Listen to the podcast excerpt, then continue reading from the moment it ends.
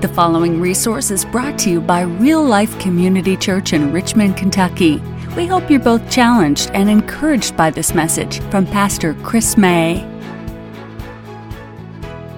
Week we, uh, we finished our, our marriage series, and I, I hope that you were able to catch all those messages. If not, they should all be online. And I would encourage you, whether you are, whether you are uh, married or single, to go online. It would be helpful to you. And uh, please share that, those messages with, with people because, as we've said, we need to uh, redeem in our culture uh, uh, uh an understanding of the sacredness uh, and the seriousness of the holy institution that we call marriage. Today, before we transition into our next series, my plan God willing, is to go through the book of Philemon, which is not that hard uh, because it's just one chapter. Uh, but uh, I, I, want to uh, I want to move through that book. Uh, it probably take me a couple of weeks to get through it. But I do want to preach out of a, passage that I try to do preach from annually. it's the first Psalm, and I think this is so important. The, the subject is simply this: how to be happy.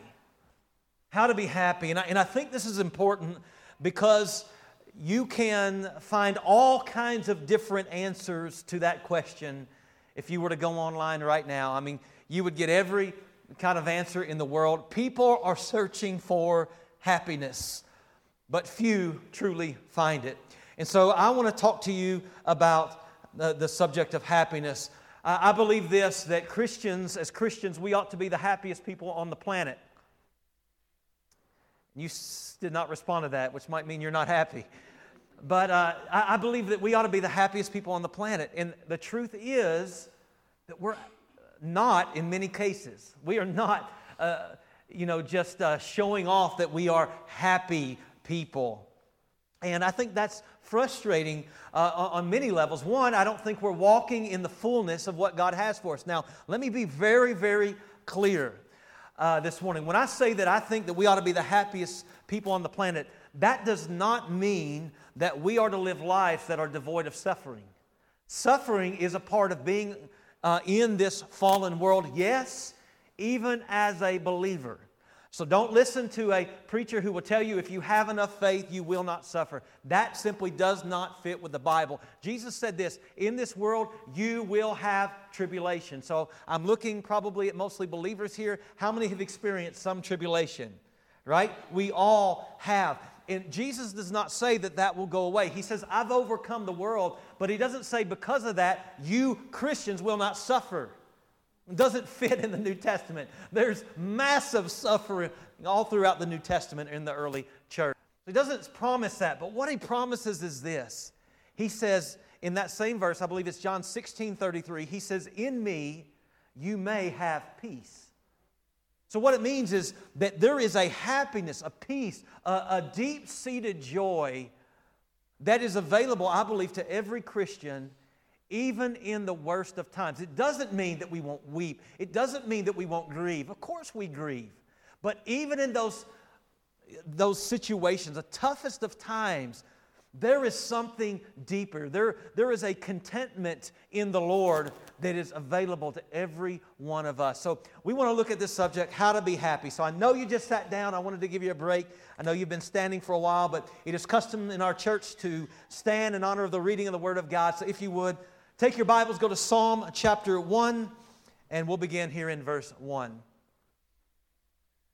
The Word of God says this.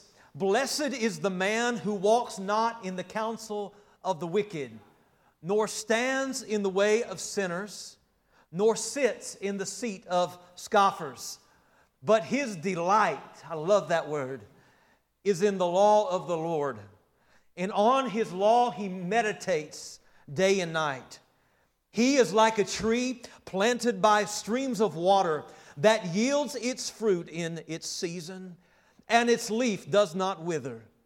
In all that he does, he prospers.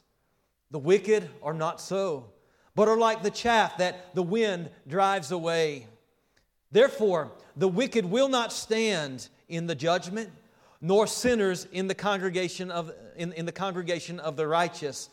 For the Lord knows the way of the righteous, but the way of the wicked will perish. This is the word of the Lord, and you may be seated. Did everybody get note sheets when you came in this morning? Good. I hope that you will take notes this morning. This first psalm serves as a gateway to the entire book of Psalms. It offers a stark contrast between the life of the godly or the life of the righteous and the way or the path of the wicked. But this psalm, though, is not a psalm about how to be righteous. Our righteousness, we know uh, from the Word of God, comes by virtue of our relationship with Jesus Christ. So, what is this psalm? Well, in, in one dimension, it is about influence, it's about what shapes us as people. We, as men and women of God, must be very, very careful of who and what we allow to shape our thinking and influence our lives. We must be guarded from being shaped by the way or the words of the wicked or the worldly, for they are perishing. Instead, we've got to be shaped and instructed by the word of the Lord. Now, ultimately, this other dimension here, this psalm is a good uh, teacher on how to be, it's a good teaching on how to be happy. It's about the pathway to true and lasting happiness. There are many things in this world that can give you temporary happiness, temporary satisfaction. There's pleasure, the Bible talks about, even uh, for a season in sin. But I'm talking about lasting happiness. This psalm tells us how to have that. The first word, as a matter of fact, is the word blessed. And the Hebrew word is the word esher, and it simply means to be happy. And this is not just a surface happiness, but it is a deep seated happiness that lasts throughout all circumstances. It's used here in its plural form, and thus it could be translated as, Oh, the blessednesses.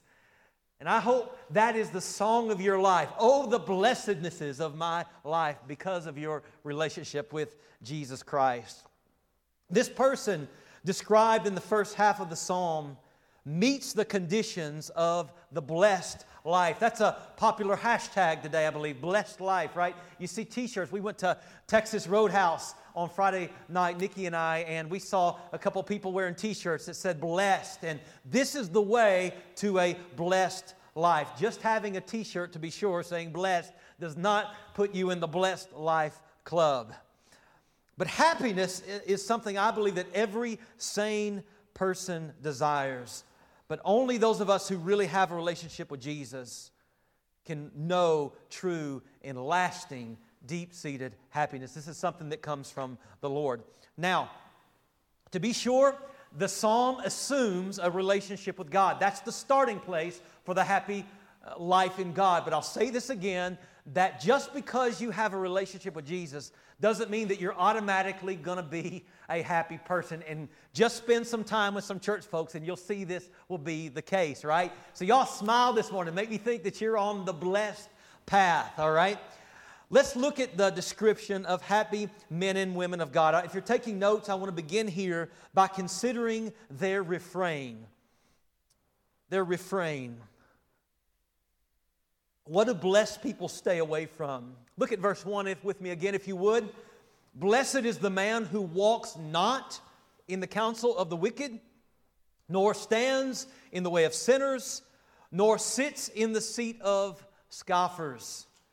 The psalmist, interestingly enough, begins the book of Psalms with three negatives. The first has to do with belief, the second negative has to do with behavior, and the third has to do with belonging. These are my people. This is a progression of sort. A person who begins by listening to the world will end up behaving like the world and eventually will belong to the world. So let's begin walking through this by looking at belief. Truly happy people are not polluted by worldly thinking. So I'll say again be careful of who and what you listen to. And you may say, well, Pastor, I would never go to the world for, uh, for counsel. But I think we all do it somewhat unknowingly, maybe inadvertently at times. We're going to have a little fun this morning. Lower crowd, so you're going to have to shout this out really loudly. Uh, but I'm going to say a few word or phrases. Each of these come from a popular movie, commercial, song, or book. And I want you out loud to complete each phrase. Are you ready? Life is like a box of chocolates. All right, a little louder on the next one. Here we go. Everybody. Here we go. The best part of waking up is. Oh, there you go. Some coffee lovers up in here. I am cuckoo for? All right. Silly rabbit? Y'all know your cereal. Melts in your mouth? There's some things that money can't buy. There we go, one credit card user in here. uh, you need to take financial peace with that, right? you ain't nothing but a. Tell me what you want.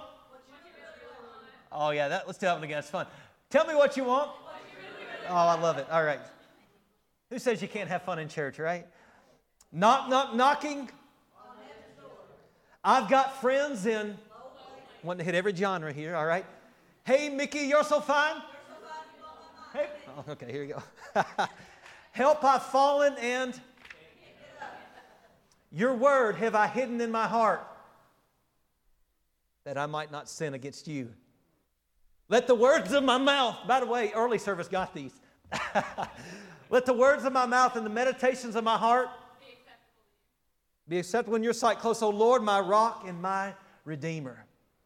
So, to be sure, I'm not against watching movies and commercials. I'm not being legalistic today. I'm just saying, I think we're letting the world in general shape us a lot more than we are the Word of God. The two verses I mentioned are two very well known, you know, uh, verses that we're to commit to memorization, and you know, different people memorize different verses. But I just use that as a point to say, I think we've got to be careful of what we allow to shape our thinking because even shows that are not quote unquote bad, I'm not against, listen, I watch television, I watch movies, I'm not against that, I enjoy them. But we've got to be careful that we're not overdoing it so we're not being saturated with the media and the culture of the world um, because it does tend to shape our thinking and ultimately then our behavior and even our belonging at times. Based on a study uh, done by Nielsen, the New York Times reported in 2016 that on average, get this, American adults were watching five hours and four minutes of television per day. Then, total media consumption, watching television, surfing the web on the computer, using an app on your phone, listening to the radio, using your tablet, and so on. The average in 2016 was 10 hours and 39 minutes. But people tell me all the time, Pastor, I don't have time to read my Bible. This is what Americans, even multitudes of American Christians, are filling their minds with every day, being saturated with the thinking of the world, which leads to the second negative. The happy person doesn't stand in the way of sinners. We'll look at behavior. Number two, to stand in the way of sinners is to essentially mock or do what they're doing. You're on the same path as them. And if you begin to think like the world, you will eventually act like the world. But happy people do not behave like the world. It is not the road to happiness. Now, I want to be clear on this. We are in the world.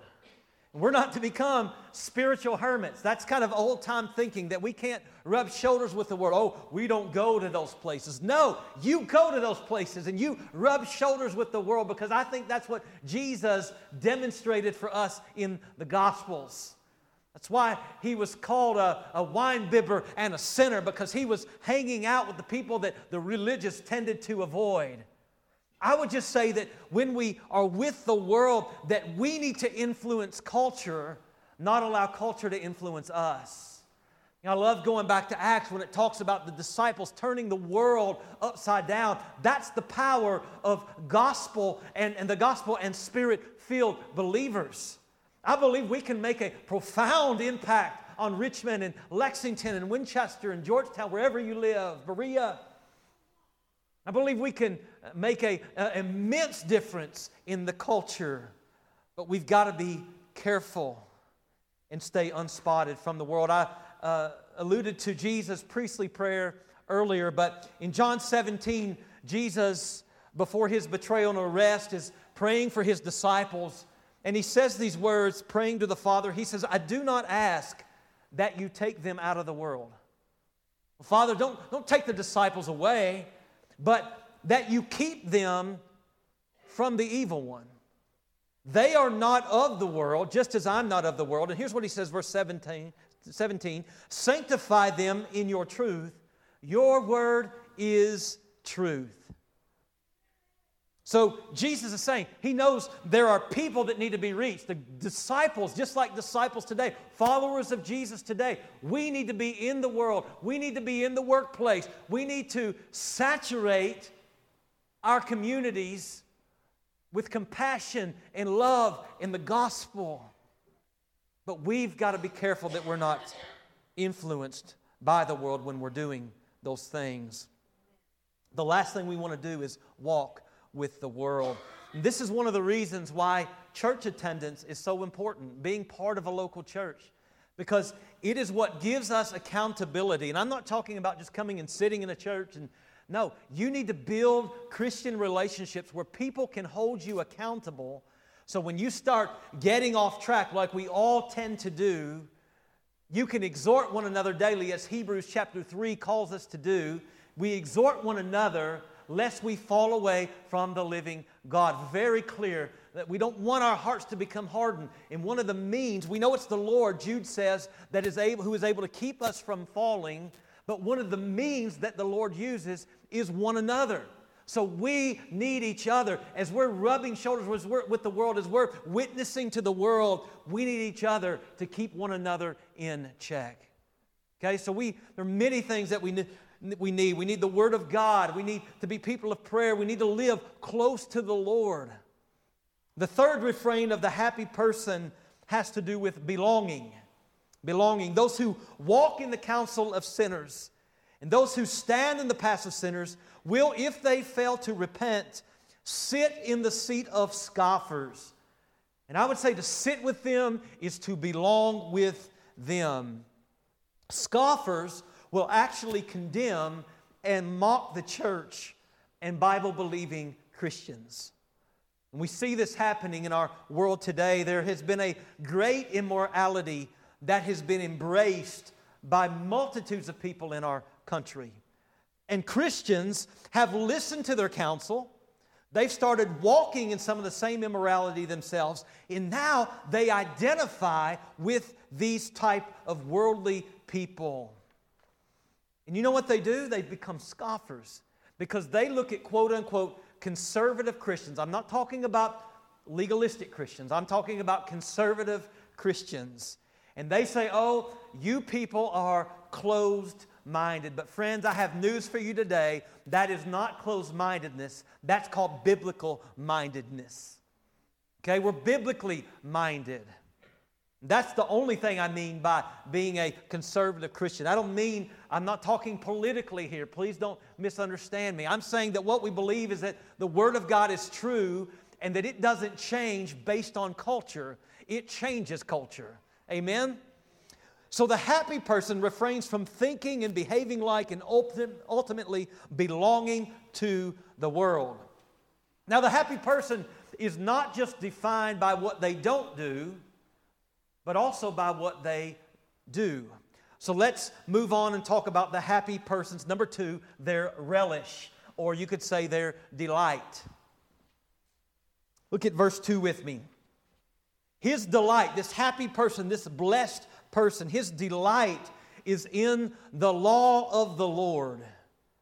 And on his law, he meditates day and night. Now, I love this word delight. Uh, matter of fact, I need some of y'all to help me who are on Facebook because there's been a post that's gone around. Uh, uh Charity, you saw this because you commented on it. But um, it says, what are, what are some of the sayings, your, your, the kind of famous or infamous uh, sayings that your pastor says? And so I say a lot about Jesus here, all right? I just want to clarify. I think that's fair. I talk about treasuring Christ all the time, living to the glory of God. But no, nobody mentions that everybody's like, I love it when you say, I'll cut you. That's what I'm remembered for. Or when I say, don't tell Nikki, that was the second one. Don't tell Nikki I said this. Um, or when I use my boys as, as an example, um, you know, or this is another one was this. This is why I don't go off my notes, right? So, listen. One of the words that I say frequently, and I talk, one of the subjects I talk about is delight. Delight, treasuring. Our theme, as a matter of fact, last year was treasuring Christ together. What you delight in will absolutely shape your life. I can look at your calendar, I can look at your checkbook, and I could tell you what is the delight of your heart, those things that you value most in life. If it is money you treasure, you delight in, you will absolutely do everything you can to it will consume your thinking to make your next dollar. If it is relationships, you will pursue relationships, which is, by the way, not a bad thing, but I'm saying if that's your highest treasure, you'll, you'll do whatever you can to build certain relationships with people. By the way, if you're looking to people for your happiness, you will put unrealistic expectations on them. If you look to your spouse, as we talked about in our marriage series, for your completeness, your complete happiness, you're putting unrealistic expectations of them, and your, your marriage will be crushed under the weight of those unrealistic expectations. If it's sin that you delight in, you name the sin, you will pursue sin. Whatever you delight in, you will pursue. Now, multitudes of people, get this, this is interesting. Multitudes of people are on what we call the pursuit of happiness, right? We believe in the pursuit of happiness. There's only one problem with this, in my estimation. All right, this is Pastor Chris for a moment, but I believe this. If you pursue happiness in and of itself, I actually don't believe you'll ever find it. Because happiness, I believe, is always a byproduct of something else. You agree with that? It's always a byproduct of something else. The only true way to lasting, real, authentic happiness is to, light, to, is to delight in the Lord. He is the only one who can delight your heart, satisfy your heart. The only road to happiness is to pursue the Lord, to pursue His Word. The happy delight, this is what this verse says the happy delight in the Word of God. On the law, they meditate day and night. Now, here's what's interesting. In 2016, going back to the same year I just quoted to you about media, Barna reported this that only about one third of all American adults, which I think is a high estimation, report reading the Bible once a week or more. 10 hours and four minutes of TV or me, total media consumption, whatever it was, 10 hours, 39 minutes of total media consumption a day. And we might, one third of us might pick up our Bible once a week. Scary, it's alarming, sobering. The psalmist, though, here's what's interesting he doesn't just call us to read the word, friends, he calls us to delight in the word of the Lord. Now, it's likely here, he calls it the law, that the psalmist is re- referring to the Torah, the first five books of the Old Testament. So think about this with me. Matthew, I know you were just in Numbers, right? Where are you at now? Leviticus, okay. Okay, because you couldn't handle Leviticus, right? it's hard. So if you do the Bible reading, when you come to, uh, you know, Leviticus, Numbers, Deuteronomy, it can be challenging to get through it. It's challenging. This is all that he likely had, the psalmist. And he's saying, Oh, this is my delight. Genesis, Exodus, Leviticus, Numbers, Deuteronomy. This is my delight. Now, friends, listen, we have the entirety of the Bible. And by the way, those books, when you really read them and study them out, they are great. They're wonderful. They're glorious. But we have the entirety of the gospel.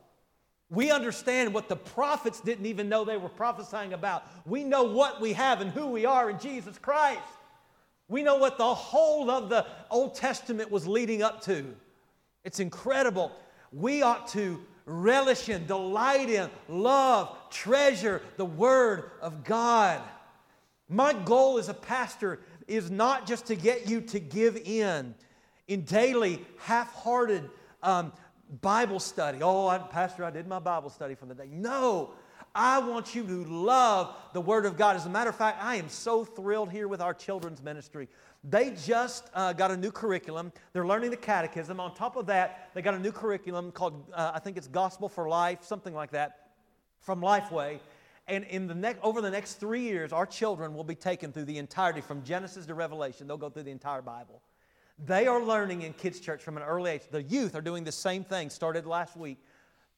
Our, our youth and children, they're learning from our teachers. It says a core value of our church that we are to delight in the Word of God.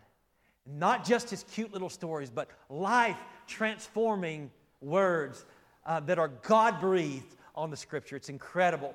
We need to delight in the Word of God. So I have people say, Well, Pastor, I would read if I just had more time. You have the same 168 hours in a week that I have, the same 24 hours in a day that I have. Okay? If you don't have time to read the Bible, there's only one reason. If you're able to read or hear, there's only one reason that you're not studying the Word of God. You don't delight in it. Because you make time for what you delight in. You make time for what you delight in. So if you're not doing that, if you're not spending time in the Word and treasuring, man, ask God. He is willing by His Spirit to awaken your heart. Listen, there are seasons in my life, even as a pastor, when Bible study just becomes, I don't know, just routine and I almost become numb to the words on the page where I don't enjoy it. I go through those seasons too, but I found this when I will get on my face before the Lord and say, God, I want to taste and see that you're good through these pages of Scripture. I want you to speak to my heart. The Holy Spirit does something supernaturally that awakens my heart, that quickens me uh, to the glory of His Word. It's incredible. We've got to savor the Word of God. Um, as a matter of fact, let me just say this talking about delight. This is the greatest battle against sin in your life. I grew up with rules don't do this, don't do this, don't do this, don't do this. The problem is, I thought a lot of those things that I was not supposed to do brought me at least temporary happiness. And here's the issue if you try to quit sinning, quote unquote, and try to take away things from your life that bring you even temporary happiness, and you don't replace those with something else more positive, there's a gaping hole in your heart that has to be filled. And so you'll keep running back. You'll do good for a while, and you'll run back and run back and run back. However, if you de- learn to delight in the Lord and His Word, you feel what uh, Augustine would call this God shaped hole in your heart that only He can truly fill. And you won't long to do those other things like you used to. I'm not saying you won't stumble here and there, but I'm telling you, this is a great weapon in the battle against sin. Uh, I don't care if it's gossip, if it's sexual sin, what, uh, if it's drunkenness, whatever it might be. If those things bring you happiness, get rid of them. Fill your heart with the, uh, by treasuring the Word of God, by treasuring Christ above all things, and you will not need those quote unquote vices anymore. It's amazing. So fight this battle with delight. 2 Timothy 3:16. All scripture is given by inspiration of God. It's profitable for doctrine, for reproof, for correction, for instruction in righteousness, that the man of God may be complete and thoroughly equipped for every good work. So happiness has to do number 1 with the refrain uh, uh, of the righteous. They don't stand with the world. Uh, number 2, the relish of the righteous. Their delight is in the word of the Lord. And number three, I'll, I'll end here, is uh, the, the resolve of the righteous. The resolve of the righteous. The psalmist gives here in these final verses a beautiful depiction of the life of the godly. It says this He's like a tree planted by streams of water that yields its fruit in its season, and its leaf does not wither. In all that he does, he prospers. The blessed man or woman is like a tree planted by streams of water. Here's what's interesting trees don't often plant themselves. By God's grace, He plants us. He plants us. Matthew 15, 13, every plant that my heavenly Father has not planted, Jesus says, will be rooted up. Because we have been planted by the Father, we are rooted in Christ through the new birth. I love Colossians 2 6. Therefore, as you receive Christ Jesus the Lord, so walk with him, rooted up and built up in him. Did you get that? Rooted and built up in him and established in the faith, just as you were taught, abounding with thanksgiving, in thanksgiving. So listen, we as people of God have a continual source of water and nourishment. We're in the best soil possible. Even in the driest of situations and seasons, we can still bear fruit. Again, listen, being among the righteous doesn't mean that we won't go through tough seasons in life. We're going to endure great tribulation, but even in the worst of seasons, true Christians, their, their leaves do, our, our leaves do not wither. All right? We still bear great fruit, and we bear fruit because we're connected to Jesus Christ. I love what Jesus says in John 15, verse 4. He says this Abide in me, and I in you, as the branch cannot bear fruit of itself unless it abides in the vine, neither can you unless you abide in me. The only way you can accomplish ministry, fruitful ministry, is by the grace of God, by you being connected to Christ. I don't care how smart you are, how intelligent you are, how skilled you are. You've got to be connected to Jesus Christ to bear lasting fruit. He says, verse 5 I'm the vine, you're the branches. He who abides in me and I in him bears much fruit. For without me you can do nothing.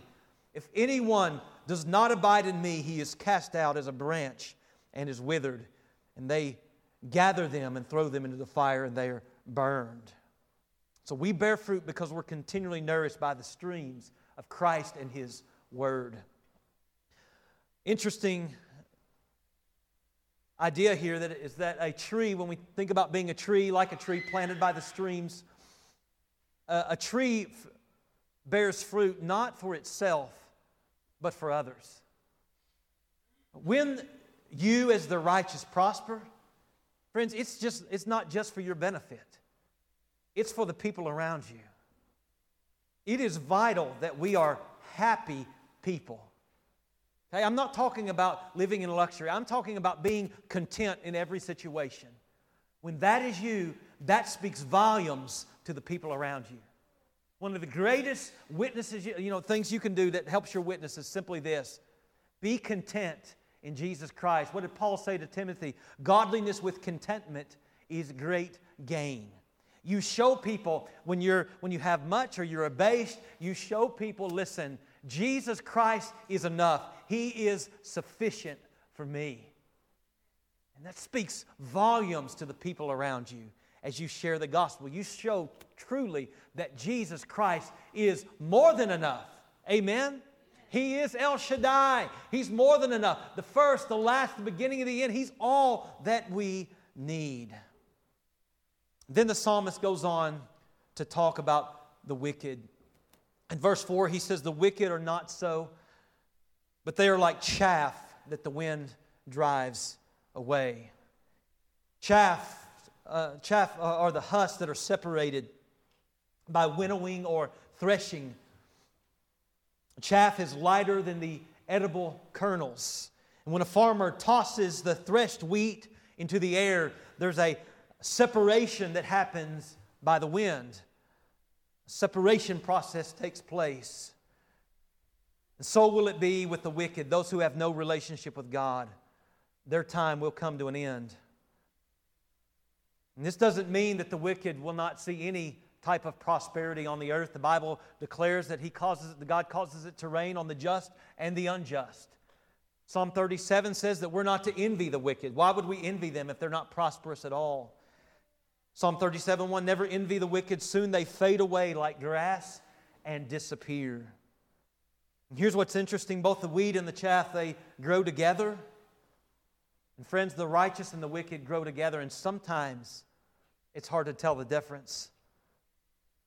And I want to say something pretty strongly this morning.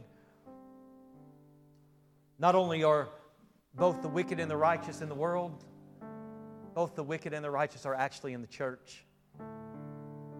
It's sobering, it's frightening. Eternal happiness comes to the righteous by virtue of their relationship with Jesus. Therefore, the wicked, verse 5, will not, not stand in the judgment, nor sinners in the congregation of the righteous. For the Lord knows the way of the righteous. I love that. The Lord knows your way. You're in Christ, He knows your way. But the way of the wicked will perish. Let me point out this the first word of the psalm is the word blessed. Hey, don't miss this. The first word is the word blessed, which means happy.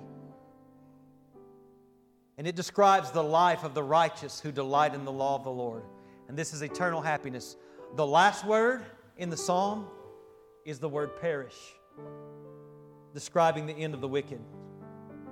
We desperately need to preach the gospel to those who are on this path. So, in closing, what is the pathway to true happiness? Well, the beginning point, I can't say this loudly enough, is a relationship with Jesus Christ. When God created Adam and Eve, He created us in good and for good, without sin, able to have a perfect relationship with Him in His good graces, in His favor. You get the picture when you read you of Adam and Eve strolling in the garden, just speaking with the Lord, being there with His manifest presence. Incredible picture. But then our parents, Adam and Eve, our first parents, did something. They broke the law of the Lord. They wanted to do what God told them not to. Insatiability. They wanted exactly what they were told they couldn't have. Still a great sin today, right? We always want that one thing we can't have. And so, because of that, we all are broken people. See, the gospel is humbling because it tells us we're all, we're all the same apart from Christ. We're all broken, flawed, sinful people. And actually, the worst news of all about our sin is that it actually puts us under the wrath of God, and that's not a good place to be. And there is no way, so you're on you're on this path apart from Christ, you're on the path of the wicked, and there is no way by your good works that you can switch paths. You can't be good enough to just hop on over. You only get to that other path by virtue of your relationship with Jesus Christ. Because Jesus came in the world to do for us what we could never do for ourselves. We could not have a righteousness of our own that was good enough for God because His demand is perfection. So Jesus came, born in, was born in the likeness of men, lived a sinless life, never sinned, though he was tempted, the Bible says, in every way. Never sinned. And yet he died a sinner's death. Not only did he die a gruesome death that was for the worst of criminals, excruciating pain, the worst torment he was under is that he bore the wrath of God the Father. He appeased in his sacrifice the wrath of God on our behalf. It's an incredible thought. That's why he said on the cross, My God, my God, why have you forsaken me? He felt forsaken as he was bearing the wrath so that we could exchange the wrath of God. He took the wrath of God in that moment. And for us, here's the exchange. What did He give us? He gave us life and His righteousness. So now we have a righteousness. We, we get to be on this path of the righteousness, not by virtue of who we are or what we've done, but by virtue of who He is and what He did at Calvary. It's the best news in the world. The best news of the world. And even then, once you come to Him by faith, and if you've not done that, why wait another moment? The end for that other path is simply perishing. It's staying under the wrath of God, not good for all of eternity. Don't stay on that path. Come to Jesus today. And for those of us, assuming that most of us are believers in here, even then, you're on the path of the righteous but delight in His Word, walk in His ways. Let God shape your thinking, your heart, your behavior, and your belonging, and you will live the most blessed life. So you can wear that blessed shirt, uh, you know, very authentically from now on. You're in the blessed club when you're walking with the Lord. So if you're here today and you're just not happy, not content, I would say God's given you everything in the worst of even circumstances where you can have true and lasting happiness. Let's pray. Father, we love you. I'm grateful for who you are and what you've done. Thank you for what you've given us in Jesus. Today, thank you that you've given us way to truly be happy in you. Truly be happy in you. Change our hearts today. Make us uh, delight in your word more and more and more. May we uh, long for you, treasure you above all things. In Jesus' name, amen. Thank you for listening. If you'd like to know more about how you can have a relationship with Jesus Christ, or if you have questions about our church, you can email us at info at myrealchurch.org. Real Life Community Church is located at 335 Glendon Avenue in Richmond, Kentucky. We invite you to join us for worship Sunday at 10:45 a.m. or Wednesday at 7 p.m. Visit us online at myrealchurch.org.